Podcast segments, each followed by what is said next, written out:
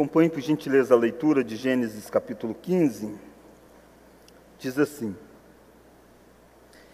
Depois destes acontecimentos, veio a palavra do Senhor a Abrão numa visão e disse: Não temas, Abrão, eu sou o teu escudo, o teu galardão será sobremodo grande.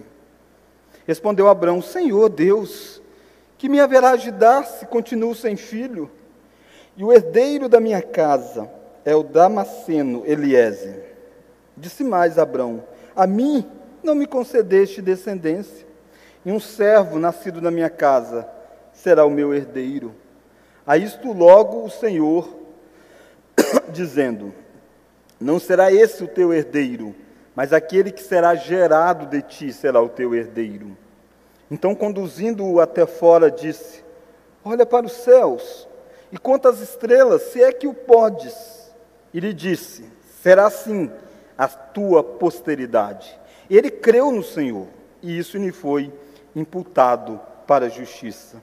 Disse-lhe mais: Eu sou o Senhor que te tirei de Ur dos caldeus, para dar-te por herança esta terra. Perguntou-lhe Abrão: Senhor Deus, como saberei que hei de possuí-la? Respondeu-lhe: Toma-me uma novilha e uma cabra, e um cordeiro, cada qual de três anos, e uma rola e um pombinho. E ele, tomando todos estes animais, partiu-os pelo meio e lhes pôs em ordem, a metade umas de fronte de outras, e não partiu as aves. Aves de rapina desciam sobre os cadáveres, porém Abrão as enxotava. Ao pôr do sol, caiu profundo sono sobre Abrão, e, ergue, e grande pavor e cerradas trevas o acometeram. Então lhe foi dito: Sabe com certeza que a tua posteridade será peregrina em terra alheia, e será reduzida à escravidão, e será afligida por quatrocentos anos. Mas também eu julgarei a gente que tem de sujeitar-se, e depois sairão com grandes riquezas. E tu irás para teus pais em paz será sepultado em ditosa velhice. Na quarta geração tornarão para aqui, porque não se encheu ainda a medida da iniquidade dos amorreus. E sucedeu que, posto o sol, houve densas trevas, e um fogaleiro fumegante, e uma tocha de fogo que passou entre aqueles pedaços.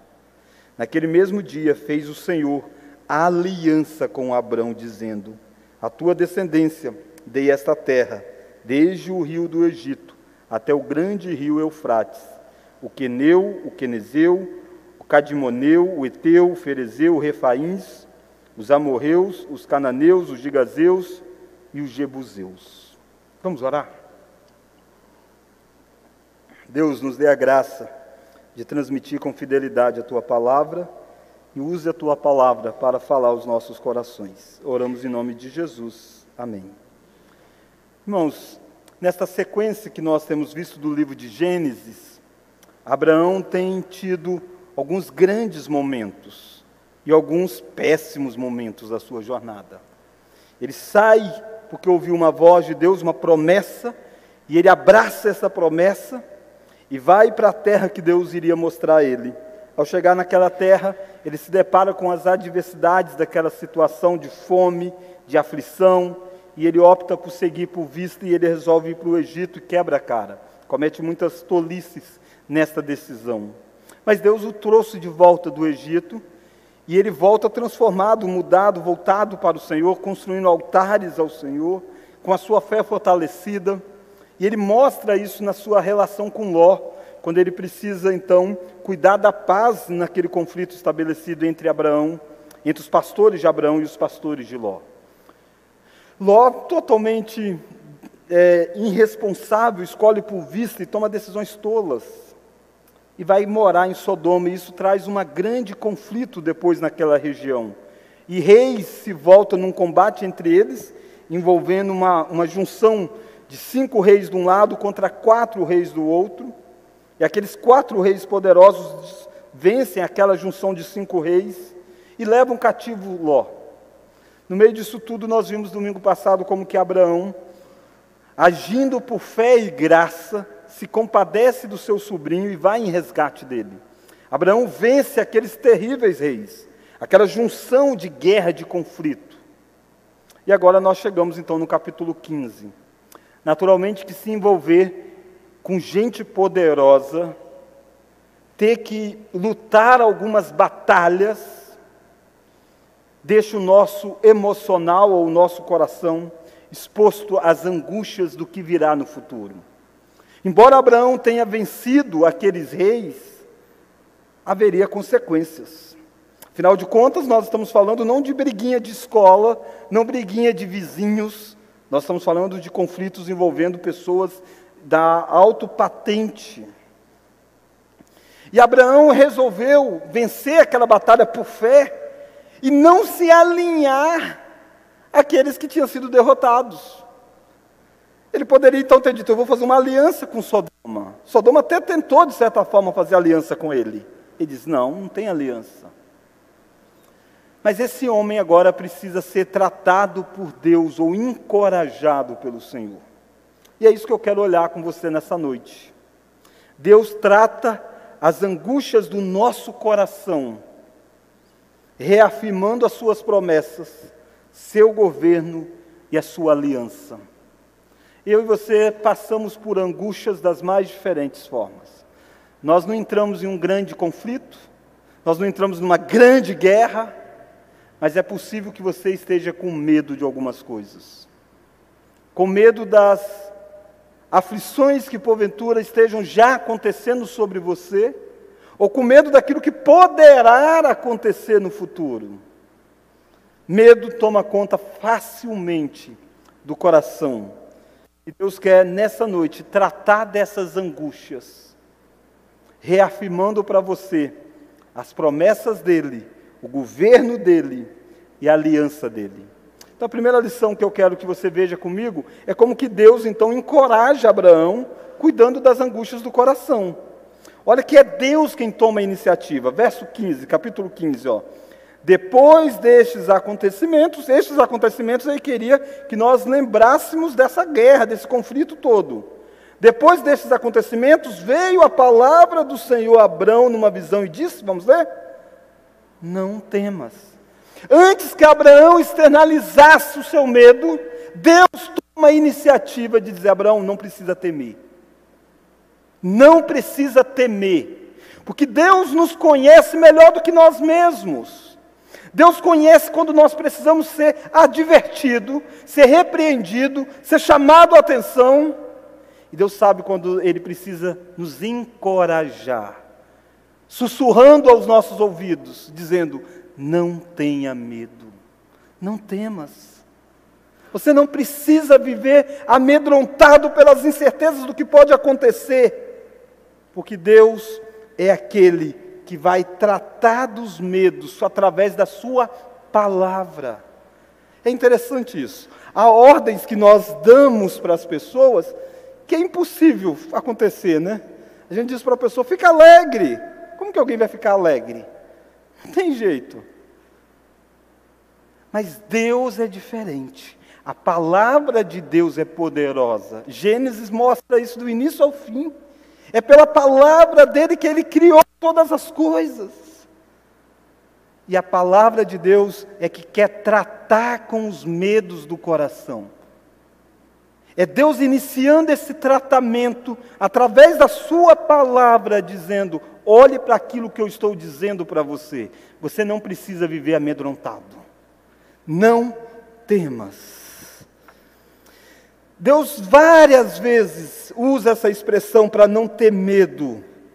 Ele vai dizer, por exemplo, a Paulo, num determinado momento, quando Paulo estava sofrendo inúmeras perseguições, Deus aparece para Paulo numa visão também e diz: Coragem, Paulo, coragem. Jesus, antes de ir para a cruz, olhou para os discípulos e disse: Não se turbe o vosso coração. Quantas vezes eu e você podemos olhar para a Escritura e sermos advertidos pela palavra de Deus, encorajados a dizer: Você não precisa temer.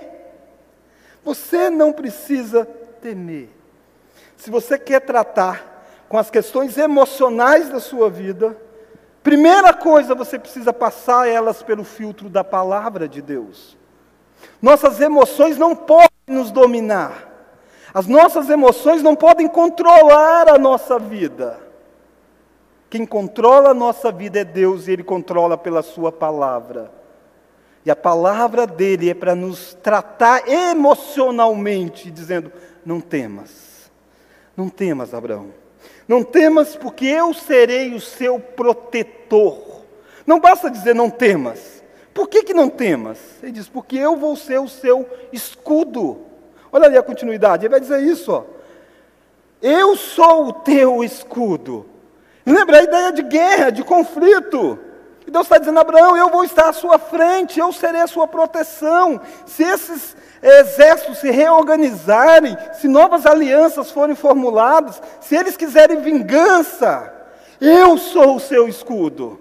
A batalha não é com você entre eles, é entre você, eles e Deus no meio. Você pode enfrentar as aflições da sua vida, ciente de que Deus é o seu escudo no meio disso. Aliás, Jesus disse: Eis que eu estou convosco todos os dias. Todos os dias, abrange todos. Momentos bons, momentos difíceis, momentos de angústias, Ele está lá conosco. Não é à toa que o Salmo 46 diz: O Senhor é o nosso refúgio e fortaleza, socorro bem presente na hora da tribulação. Não temas, porque Deus é o seu escudo. Não temas, porque Deus é o seu recompensador. Olha lá mais, olha o verso 1 ainda. Não temas, Abraão, eu sou o teu escudo. Vamos ler agora? E teu será sobre modo grande. Quando Abraão venceu a batalha, o rei de Sodoma quis dar a ele uma quantia financeira. Abraão diz: Eu não quero isso, eu não quero ser recompensado pelo mundo. Mas Deus não vai deixar Abraão de mãos vazias. Deus não vai deixar Abraão sem uma recompensa por ter feito aquilo que deveria ser feito, por ter crido naquilo que Deus mandou que ele cresça. Deus está dizendo: o seu galadão será muito grande, cara. Você não precisa temer, porque eu protejo e eu recompenso você. Irmão, saber que nós temos proteção e recompensa da parte de Deus deveria nessa noite fazer com que eu e você pensássemos: por que, que nós temos andado tão temerosos? Nosso galadão será sobremodo grande. Não há ninguém nesse mundo, nenhum povo sequer, que terá o galardão que o povo de Deus terá. Viver no novos céus e nova terra. Ter Deus para chamar de meu Deus são coisas que nenhum outro pode ter. Por mais que eles tenham neste mundo, por mais que eles sejam aqui, saiba você que a sua recompensa é extraordinária. Então a primeira lição é que Deus encoraja Abraão cuidando das angústias do coração, dando uma palavra e mostrando o porquê que não precisa temer. Deus como escudo e Deus como recompensador. Abraão abre o coração. Abraão é chamado na Escritura de amigo de Deus. Às vezes nós queremos ter uma relação com Deus muito formal. E há momentos que há formalidade mesmo. Por exemplo, num culto solene como esse. Mas os salmos nos ensina a rasgar as nossas emoções diante do Senhor. Os salmistas dizem cada coisa para Deus, abrindo as angústias da alma para ser tratado por Deus. E Abraão não é diferente. Ora, Abraão, então, abrindo o coração para Deus. Verso 2: Respondeu Abraão: Senhor Deus, que me haverá de dar, se continuo sem filhos, e o herdeiro da minha casa é o Damasceno Eliezer. Nós estamos falando de um homem que tem mais de 75 anos. Esse homem está dizendo: do que, do que, que o senhor vai me dar? Qual é essa recompensa tão grande? que vai ficar para quem? Eu não tenho herdeiro, eu não tenho quem possa desfrutar das minhas coisas, eu não tenho filhos. Esse homem está abrindo o coração para Deus. Ele está agarrado nas promessas de Deus, mas ele sabe das angústias da alma dele, pode ser exposta diante de Deus e dizer: Deus, eu não estou entendendo. O que é que o Senhor tem para me dar se eu não tenho aquilo que eu mais preciso, que é filhos? Mas Deus é um Deus que está tratando o emocional de Abraão, tratando a pessoa de Abraão. Olha o versículo de número 4. A isto logo respondeu. A isto porque Eliezer, havia uma lei da época que alguém poderia adotar um servo que trabalhava. E esse servo passaria a ser então o herdeiro de todas as coisas, se não tivesse filho. Então ele está dizendo: olha, vai ser esse Eliezer aqui, tudo que vai herdar tudo que eu tenho. Aí Deus logo intervém. O bom de Deus é que às vezes ele faz algumas coisas muito logo conosco. Algumas ele demora, mas outras é rápido para dizer: ei, muda o foco. Olha para a coisa certa. Pare de olhar para o Eliezer achando que é ele. Não. Deus rapidamente fala com Abraão. Olha mais. A isto respondeu logo o Senhor, dizendo: Não será esse o teu herdeiro, mas aquele que será gerado de ti será o teu herdeiro. Aquele que vai sair das suas entranhas, vai vir da sua carne. Alguém que vem de você, homem idoso de mais de 75 anos é de você que vai vir o descendente. Não é algo novo. Deus prometeu isso quando Abraão saiu de Canaã. Já tem um tempo de jornada com Deus. Deus é alguém que trata conosco, nos relembrando das suas promessas. Boa parte das promessas de Deus você sabe delas. Você as conhece na sua mente. Mas é bom quando Deus traz de volta a você e diz: Olha para aquilo que eu tenho prometido. O tempo tem sido cruel com você, as circunstâncias, mas eu continuo prometendo. E Deus está dizendo para Abraão: Vai vir de você. E Deus chama Abraão para sair. Abraão estava dentro de uma tenda. Olha lá o verso de número 5. Então conduziu até fora, disse: Olha para os céus conta as estrelas, se é que o podes. E lhe diz: será assim a tua posteridade. Pensa num homem que está em si mesmado, olhando para si, para as circunstâncias, para as lutas. Deus está dizendo: sai daqui, vão aqui para fora. Erga os olhos, olha lá quantas estrelas. Pensa num mundo diferente do nosso. Nosso tem muita luz, né? E às vezes a gente não consegue ver tantas estrelas assim. Mas quando você está numa roça, por exemplo, você ergue os olhos, você vê tantas estrelas. Ainda aqui a gente consegue ver muitas. Deus está dizendo para Abraão: olha lá, tenta contar. Imagina aquele idoso erguendo os olhos. Deus está dizendo: assim vai ser a sua descendência, Abraão. Que história é essa que você não vai ter filhos? E sabe o que é essa descendência de Abraão? Começa na sua descendência física. Mas essa descendência de Abraão, à luz de Gálatas, é a descendência daqueles que creem no mesmo Deus de Abraão. Ele está dizendo o povo de Deus que será inumerável. A Escritura usa metáforas, dizendo que é mais do que os grãos de areia.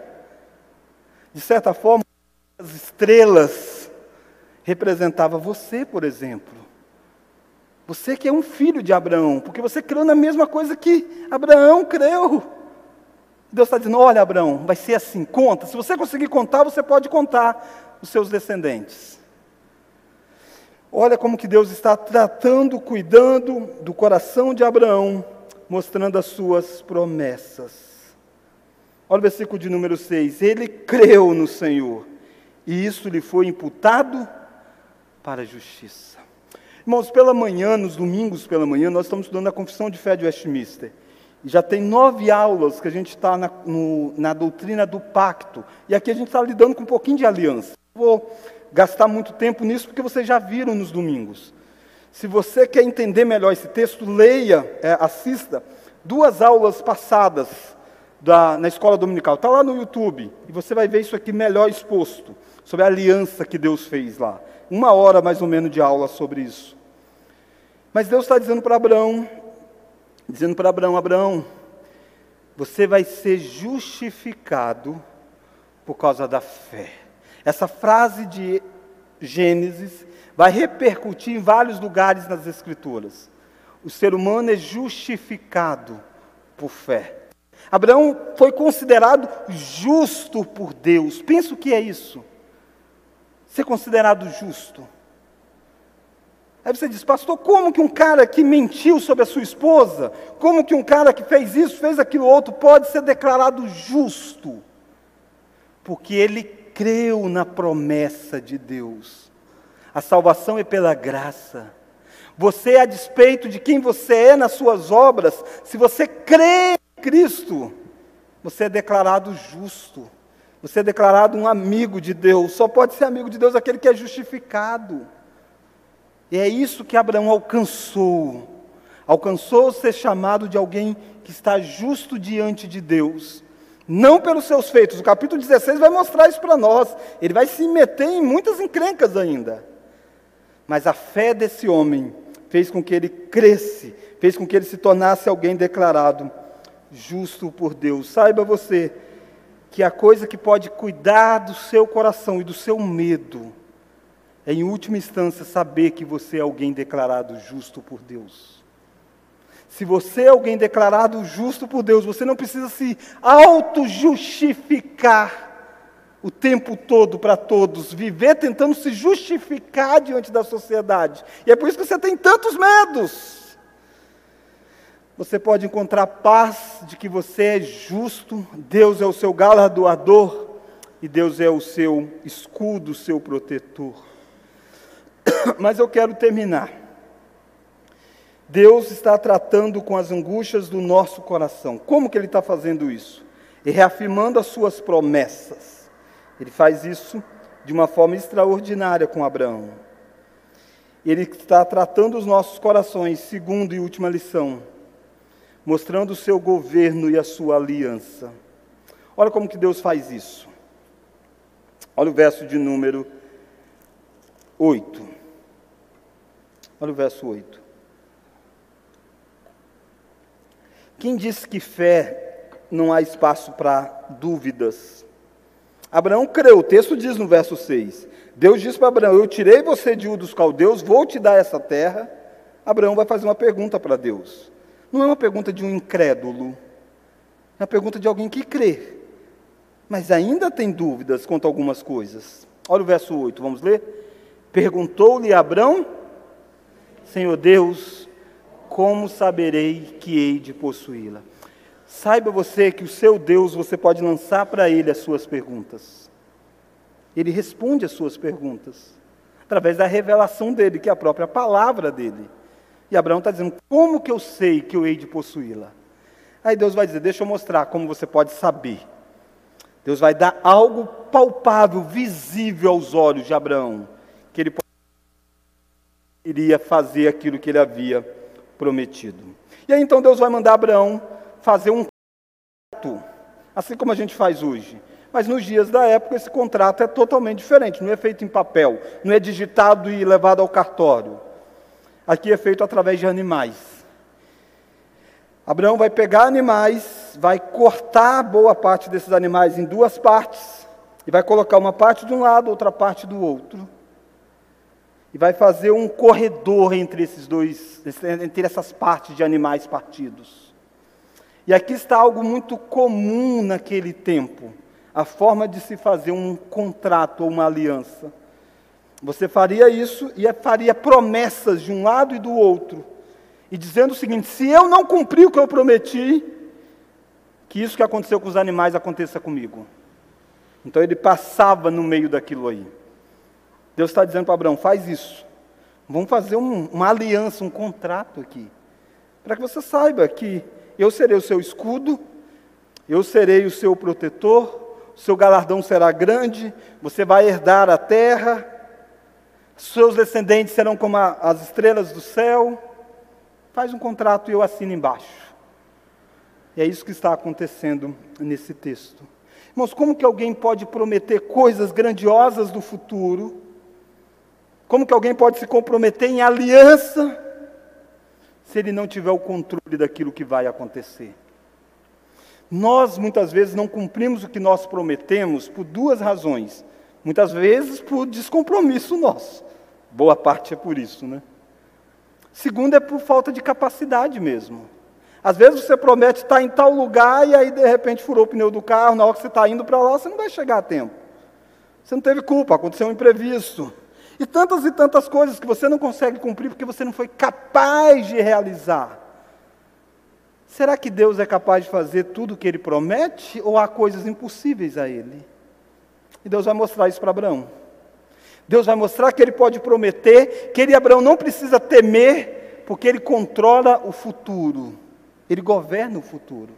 Nós temos medo do amanhã, nós temos medo do que vai acontecer daqui cinco anos, daqui dez anos, o que vai acontecer com meu filho, o que vai acontecer com a minha filha, com o meu, casamento, com não sei mais o quê.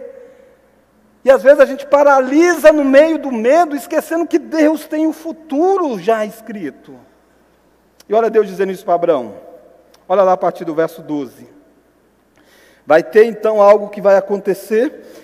Essa história começa à noite, né, lá na, na tenda, ele olha, conta as estrelas, isso vai passando, agora já tem o dia, e agora no pôr do sol, verso 12: caiu profundo sono sobre Abraão, e grande pavor e cerradas trevas o acometeram. Então lhe foi dito: Abraão está agora adormecido num profundo sono, tendo uma visão extraordinária. Olha Deus falando de coisas que iriam acontecer no futuro. Vamos ler o verso 13? Sabe, com certeza, em terra alheia. Está dizendo, vai ter aflição, Abraão. Sua descendência vai ser peregrina em terra alheia. E será reduzida à escravidão por 400 anos. Olha Deus narrando a história para daqui 400 anos, hein? Para Abraão. Olha mais. Mas também eu. E depois sairão com grandes riquezas. Deus vai trazer aflição, mas Deus vai trazer libertação. Porque Deus é o escudo, Deus é o galardoador. Versículo de número 15: Tu irás para os teus pais em paz, serás sepultado em ditosa velhice. Ele está dizendo: Você não vai ver isso aqui. Isso é coisa para outros. Isso é coisa para outros. Na quarta geração tornarão para aqui, porque não se encheu ainda a medida da iniquidade dos amorreus.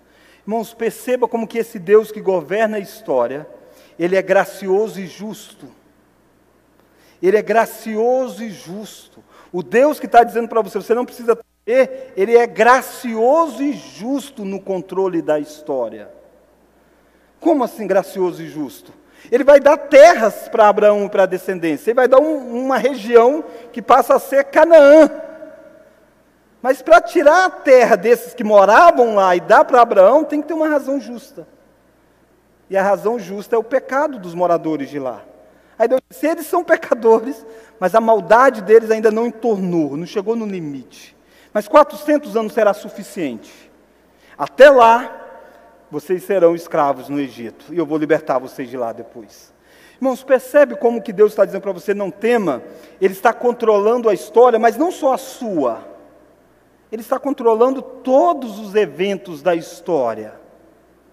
Por isso que as aflições que vêm sobre você, não se desespere, ele está no controle dela e ela está, de certa forma, sendo encaixada num projeto maior. Às vezes você quer que a, a terra seja dada agora, quando precisa 400 anos acontecer. Deus precisa trabalhar em tantas e tantas pontas desta história na vida de outros. Ele está dizendo para você: não tema. Eu tenho o futuro nas palmas das minhas mãos, porque eu, escrevi, eu escrevi ele.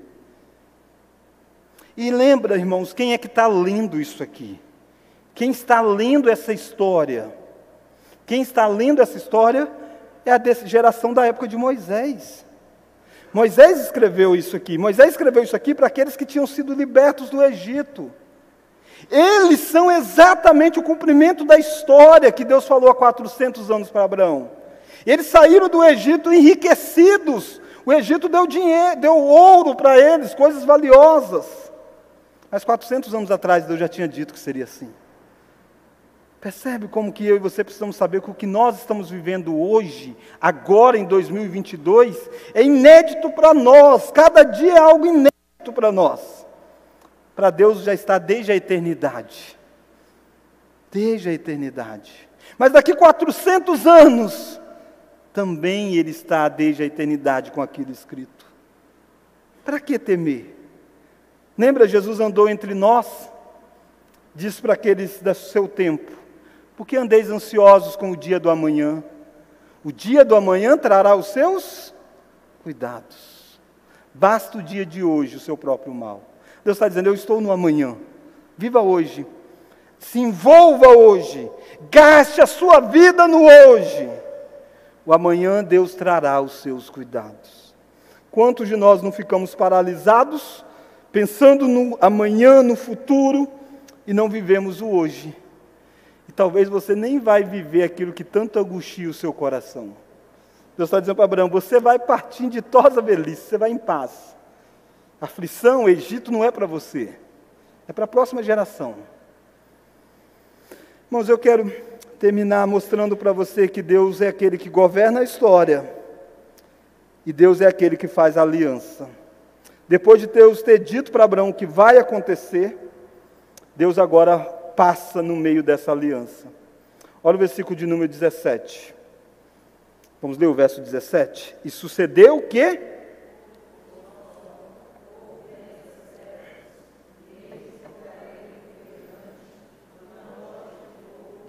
que passou entre aqueles pedaços. Naquele mesmo dia fez o Senhor aliança com Abraão, dizendo: A tua descendência dei esta terra, desde o rio do Egito até o grande Eufrates. Deus está fazendo a aliança, aqueles animais partidos. Deus toma a forma de uma tocha como de fogo, e a tocha passa naquele corredor de animais partidos. E o que Deus está fazendo é dizendo assim: se eu não cumprir o que eu prometi, que eu seja cortado em partes. Se a nossa aliança não se cumprir, que eu seja partido em partes. Abraão tinha que ter passado também, porque é um contrato entre dois. Mas Abraão não passa. O texto não diz que Abraão passou, porque a ele não foi exigido passar. Ao contrário dos outros contratos, esse é um contrato unilateral onde Deus está dizendo: eu assumo as consequências da quebra do contrato, se eu quebrar a aliança, mas se você também quebrar. Basicamente, tentando ilustrar, se você fizesse hoje um contrato, por exemplo, com uma empresa aí, telefônica, de internet, aí você tem lá um ano de fidelidade. E aí no contrato diz assim: olha, se o cliente, se a empresa não prestar o serviço, desistir, tem tal valor lá de multa. Mas se o cliente desistir, tem tal de valor de multa para o cliente. E a empresa assumindo as duas responsabilidades. Você diz, é loucura, quem faz um contrato assim, pastor? Deus. Deus é o único a fazer esse tipo de contrato com seus filhos. Se você quebrar parte da aliança, eu cumpro por você. A consequência cai em mim. Se eu quebrar, cai em mim. Mas se você quebrar, também cai em mim. Por isso que não 400 anos depois, mas muito tempo depois, esse que teve em forma de tocha como de fogo, teve corpo e andou entre nós, e foi partido na cruz do Calvário, foi morto na cruz do Calvário. Ele estava recebendo as sanções da quebra de um pacto, do pacto que Adão quebrou. E Ele está reconciliando pessoas, está dando geração, descendência, para que Abraão pudesse ver as estrelas e dizer: realmente o meu povo é contra essas estrelas. Jesus passou na cruz do Calvário, foi esmagado por nós. Irmãos, como não, não ter o coração tratado por um Deus que trata conosco com palavras, trata conosco com promessas, trata conosco explicando o futuro, mas trata conosco se partindo por nós em uma aliança. Não temas. Aquele que governa a história te ama ao ponto de morrer por você. Aquele que governa a história te protege ao ponto de receber a ira de Deus por você. Essa tocha como de fogo quando Israel peregrinou durante todo o período que saiu do Egito, havia um fogo também, uma coluna de fogo. Deus teve formas durante a jornada de Israel. Durante a noite, era uma coluna de fogo que ia à frente guiando o povo. Durante o dia, era uma coluna de nuvem. E à noite o povo podia ver aquela coluna de fogo e lembrar: um dia essa coluna de fogo passou há mais de 400 anos atrás, prometendo que cairia sobre eles se não cumprisse a promessa. Você diz: como não crer diante de tudo isso? Você sabe como que não creram. Tantos israelitas vivenciaram essa realidade aqui, mas tiveram o coração tão duro, que eu e você não sejamos tomados por este tipo de incredulidade. Ao contrário, que nós possamos ser como Abraão, crer na promessa, isso ser imputado a nós por justiça. Talvez você diz, pastor, o Senhor ministrou palavras ao meu coração, que talvez esteja tratando com os meus medos, mas que bom seria se Deus tomasse um tocha como de fogo e passasse fazendo uma aliança comigo aqui. A gente é lembrado de uma aliança na nossa igreja todos os primeiros domingos, quando nós comemos do pão e bebemos do fruto da videira. Aquele é o símbolo da aliança que Cristo fez. Percebe quão importante é a ceia? É para tirar os medos do seu coração. Dizer, eu controlo o futuro e um dia nós cearemos juntos na mesma mesa. Quer uma prova disso? Eu fui partido por vocês. Eis aí o pão que representa o meu corpo. Eis aqui o fruto da videira, que representa o meu sangue derramado por vós. Nós temos algo visível para nós sermos encorajados. Deus cumpriu a promessa. 430 anos depois, Israel colocou o pé naquela terra prometida. Mais de 430 anos depois, Jesus colocou o pé na terra prometida. E não desfrutou dela como manando leite e mel. Ao contrário, bebeu do fel da ira de Deus, para que um dia eu e você possamos também colocar o pé, não numa Canaã física, mas nos novos céus e na nova terra. Até lá, não temas, não temas. Deus é o seu escudo, Deus é o teu galardoador. Vamos orar? Deus, nosso coração é tomado por tantas angústias. Nenhum de nós aqui podemos chegar diante do Senhor dizendo que nós somos corajosos. Mas obrigado, Deus, porque o Senhor não esmaga a cana quebrada. O Senhor é aquele que nos visita com palavra de encorajamento, dizendo: Não temas. Nós queremos, ó oh Deus, sentir o teu consolo na nossa vida. O Senhor conhece as angústias do coração dos meus irmãos, aqueles que sofrem por não saber como será o futuro na área da saúde, na área financeira, na área profissional. O Senhor está dizendo: nós não precisamos temer. O futuro é incerto somente a nós, não a ti. E que bom saber que aquele que escreveu o futuro nos ama incondicionalmente. E o Senhor tem para nós o melhor. O melhor na sua perspectiva. Pode ser terra de aflição por um tempo. Mas no final das contas, é sair enriquecido com tudo aquilo que o Senhor tem para nós. Faça com que nós saiamos nesta noite, ó oh Deus, erguendo os nossos olhos e vendo as tuas promessas. Obrigado porque nós somos como uma dessas estrelas que Abraão viu. Nós somos uns dos, teus, dos filhos de Abraão. Nos ensina, ó Deus, a nos alegrarmos nisso. Oramos tudo isso no nome de Jesus Cristo. Amém.